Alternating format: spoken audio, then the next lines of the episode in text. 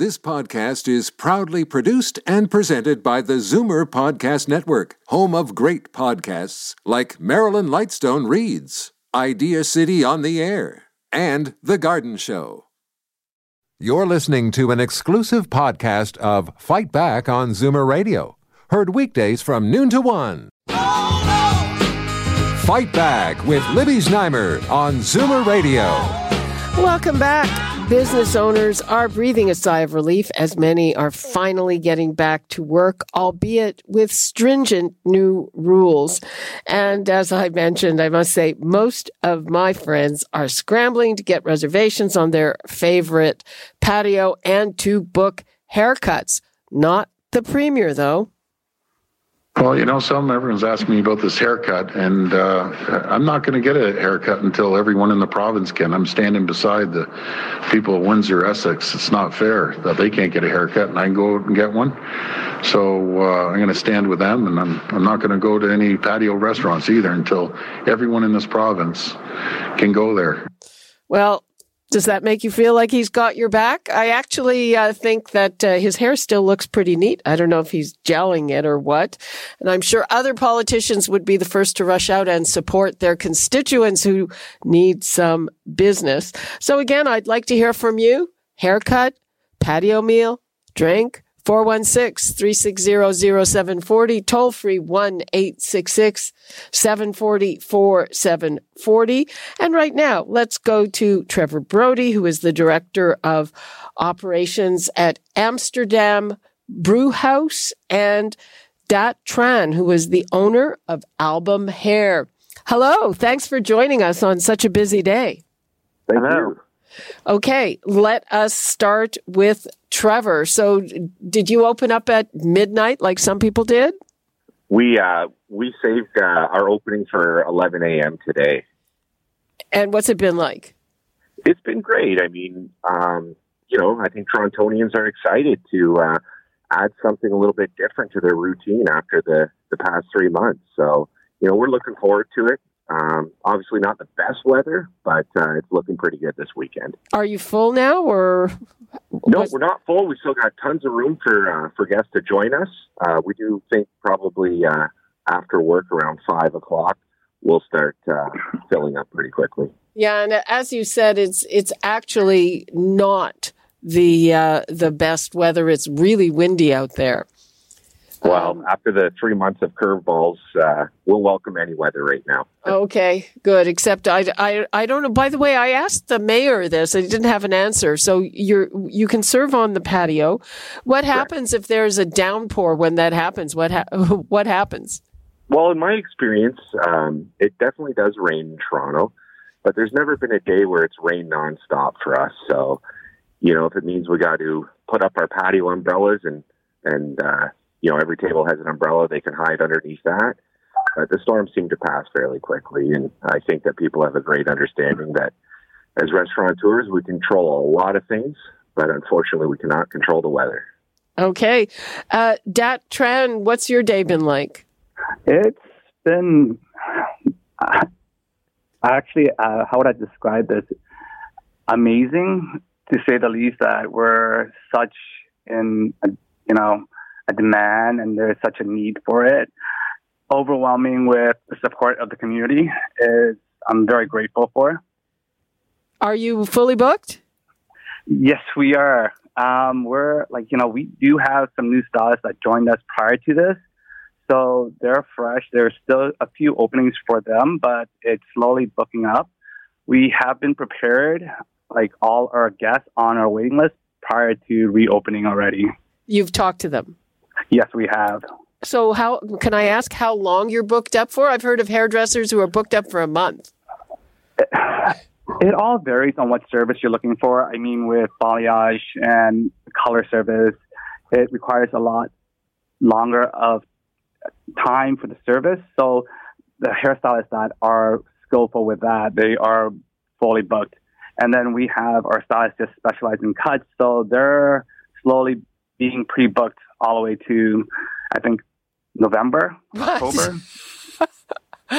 well, um, and is that going to be enough for you to to make up some of the losses you've had in the last what three months? I don't think there's ever enough, but I'm just excited just to be back and be just. I think the interaction with another human being is, you know, the conversation that you get to share with your guests. I think that's more important for myself. You know, making them feel good is another thing that, you know, I'm very fortunate to be doing. So yeah. Okay, let's uh, let's take a couple of calls. We've got Helen in Toronto. Hello, Helen. Hello, Libby. I'm a first time caller. Oh, wait a minute. Welcome. That Thank was the you. first time Thank bell. you. Um, um, a, a question and a point I'd like to make. I um, attempted to make a, an appointment with my hair salon where I've been going uh, for years, and then they sent me um, an email request for an appointment, which was quite lengthy. And at the end, I was asked to tick off a waiver. Um, against holding any of their staff responsible if I should get the coronavirus.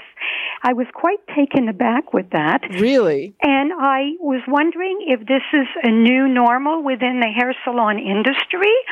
Um, it just left me feeling very strange as a longtime client there. And I was wondering whether these folks carry liability insurance. Well, it's that's very interesting. You know, um, before I went back to playing tennis, I was asked to sign a waiver, but it was a waiver about my situation that I that I wasn't positive and not experiencing symptoms and that kind of thing. It wasn't trying to indemnify. That's Yes, uh, they- that's uh, Dat. Have you heard of such a thing in your industry? I have, and it it's because it's a sensitive situation with you know there's certain establishment that has maybe twenty a member of twenty, and if one gets sick, it kind of does have a ripple effect. But at the end of the day, it's you know it's safety, it's their concern.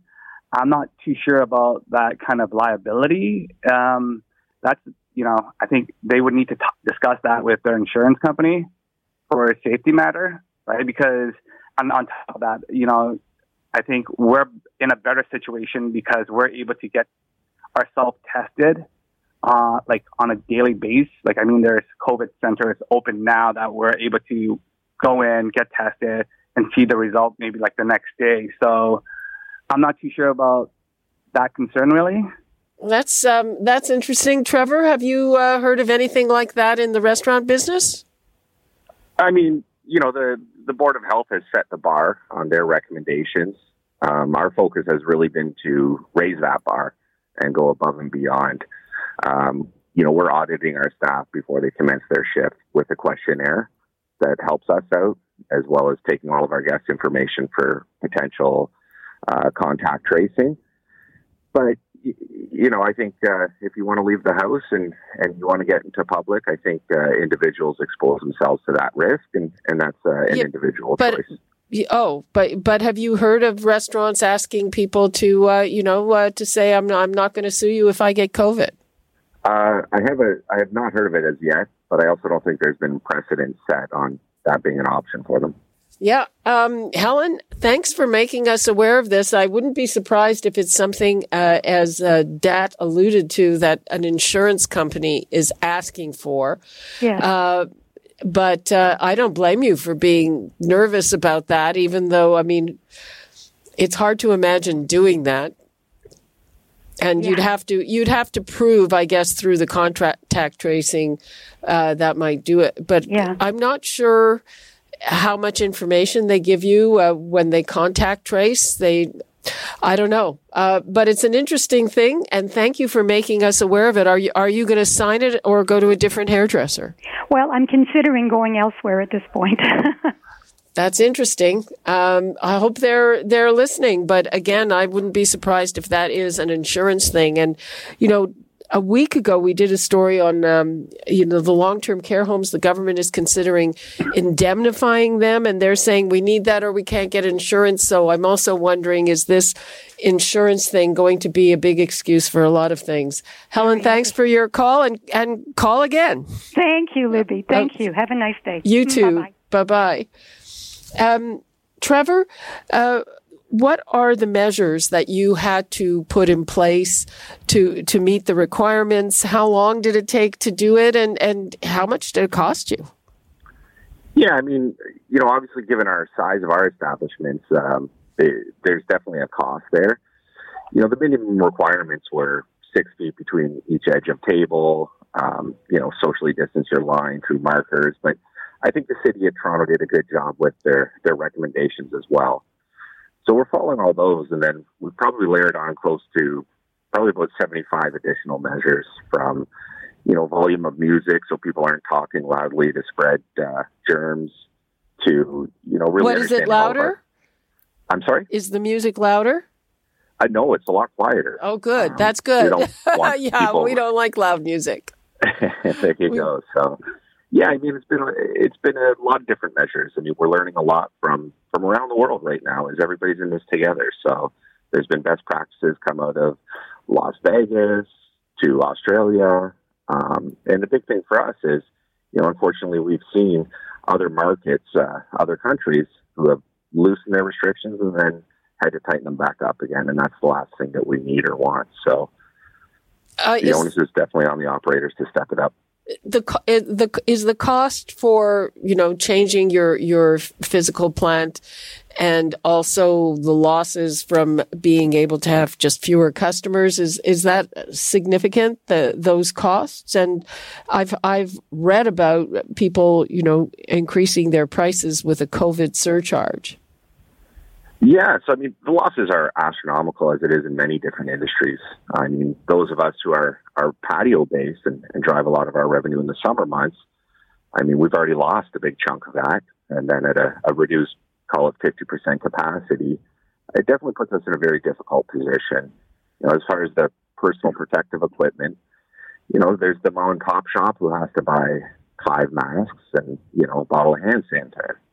But at our scale, um, you know, we've had to buy thousands of masks and uh, procure hundreds of liters of sanitizer to ensure both staff and guest safety. So the economies of scale are definitely different for, for our operation than a lot of others, but you know, it's the new norm. It's the new cost of doing business. Um, we don't want to pass those prices on to our guests. But again, and, until we get some more data under our belt, um, who knows what the future holds? I mean, I, I don't have any shame on restaurants who have added those additional fees as you know it's been it's been a catastrophic to to a lot of restaurants. And uh, they need to build back and sometimes a little bit of support from the public will will definitely help them with that. Okay let's hear from mary in scarborough. Hi mary. Hi. Go ahead. Hello? Yes, yes on the air. I had my i had my hair cut at nine o'clock this morning but i was i was the first one cut when it went into um into isolation, and they phoned me, and they did it in the order that they cut people. So I was the first appointment when they opened this morning. Wow. Uh, oh, you mean the, oh right, you were your appointment was canceled.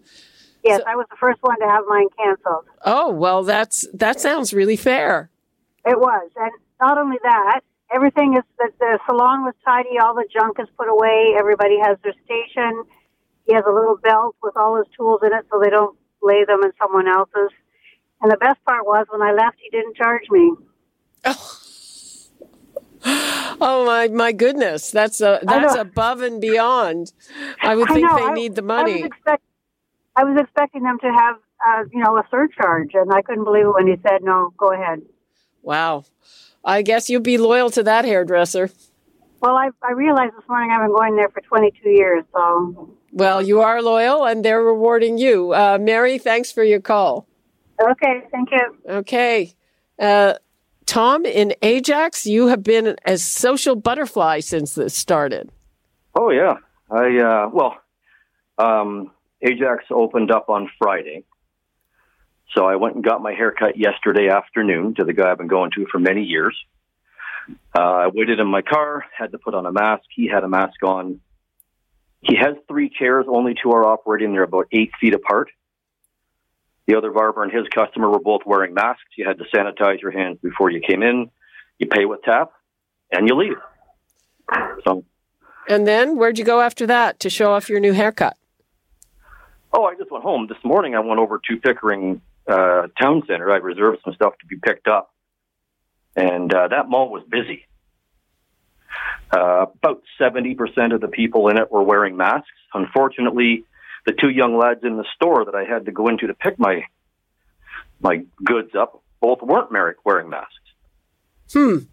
Which will prompt an email to me from to the the store head office this afternoon. But you know, as long as you're you know stay six feet away at least and don't touch anything or touch anybody, apply common sense. And wash wash okay. your hands after. Yeah, Yeah, that's and- you know, uh, sending an email to the management, uh, telling them what you think. That's a very useful thing to do. Tom, thanks for your call. Okay, bye bye. Bye bye. And Dat, um, what about what about you? Did it cost you a lot of money and take a lot of time to get your salon prepared for the new rules? And and were the people that you have been uh, cutting uh, are they, you know, longtime regular customers or what? It, you know, when we got the, I guess, shutdown and everything else, I think after a month, I just start doing the preparation. Um, so I was pretty much well prepared, creating like each station to have at least 10 feet apart. Um, you know, pacing our schedule that there is no more than, I guess, 10 guests within this, like, I mean, 10 people in the establishment. So it's a lot of logistic, I think, on my end, regards of just more of, I guess, our guests and the team. And with the cost, I mean, it does add up, but at the end of the day, you know, we've increased our price because of that, because the amount of time we're able to serve a guest now is, has to be a lot longer. You know, bringing the, I guess, the point of sale device to them at their station, being able to check out there, being able to provide the product that our guests need as well. So it's, it's a lot slower pace, but you know, we want to be safe and reduce the amount of traffic flow that's within the, I guess, the space. And uh, your customers are they understanding about a, a, an increase in price, or did you get pushback? They've been very supportive. They understand, you know, um, they realize now time is such a sensitive situation with the person that you, you know, that is helping you feel good visually, right? um, it had, you know, at the end of the day, it's, I think everybody needs to support each other within this current situation, right? Like we're going to a bar, supporting your local neighborhood stores and everything else. You know, that's the most gratifying thing is being, I guess, to hear our guests say that, you know, that's perfectly fine. I totally understand. You know, you're putting more time towards me now than before. And I, you know, I'm thankful for that. Okay, let's take one call from Medi in Thornhill. Hello. Oh, hi, Libby. How are you? Fine. How are you? Good. I just uh, wanted to tell you I just came back from my hairdresser. Uh huh. And she was wonderful. But of course, I had her for so long time, right? Uh huh. And um, and also she was a nurse before she became a hairdresser. So the hygiene is perfect. I'm also a retired RN. Okay, you know? so you. so I know all about the hygiene. You know, she was wonderful. She took me there. I mean, of course, I made an appointment, and then she took me there, and I told her my husband need a haircut. So Yeah, because we does. are within the circle, okay? She took me first, and then my husband. She only take two person at a time within the circle. But if you don't live uh, together, she only take one. And when I was there, the phone never stopped ringing. Never stopped ringing. And I was so impressed the way before the opening, she was telling me this before the open, opening, she had asked her husband to change everything. And then to the point she has those sticker on the floor and the uh, public health notice by the door that you are you must wear a mask and everything she da- done it to the T. I'm so proud of her. Okay, and and your hair looks good. I I my hair, my husband when I came home my husband said, "Oh my god, you look younger now." okay, well, that's good to hear. We like to hear the good stories, Mitty. Thank you very much for your Thank call. Thank you, Libby, and keep well, okay? Okay, you too. Okay, bye-bye, Thank- bye. Bye-bye. You're listening to an exclusive podcast of Fight Back on Zoomer Radio, heard weekdays from noon to one. You're listening to an exclusive podcast of Fight Back on Zoomer Radio, heard weekdays from noon to one. You're listening to an exclusive podcast of Fight Back on Zoomer Radio, heard weekdays from noon to one. This podcast is proudly produced and presented by the Zoomer Podcast Network, home of great podcasts like Marilyn Lightstone Reads, Idea City on the Air, and The Garden Show.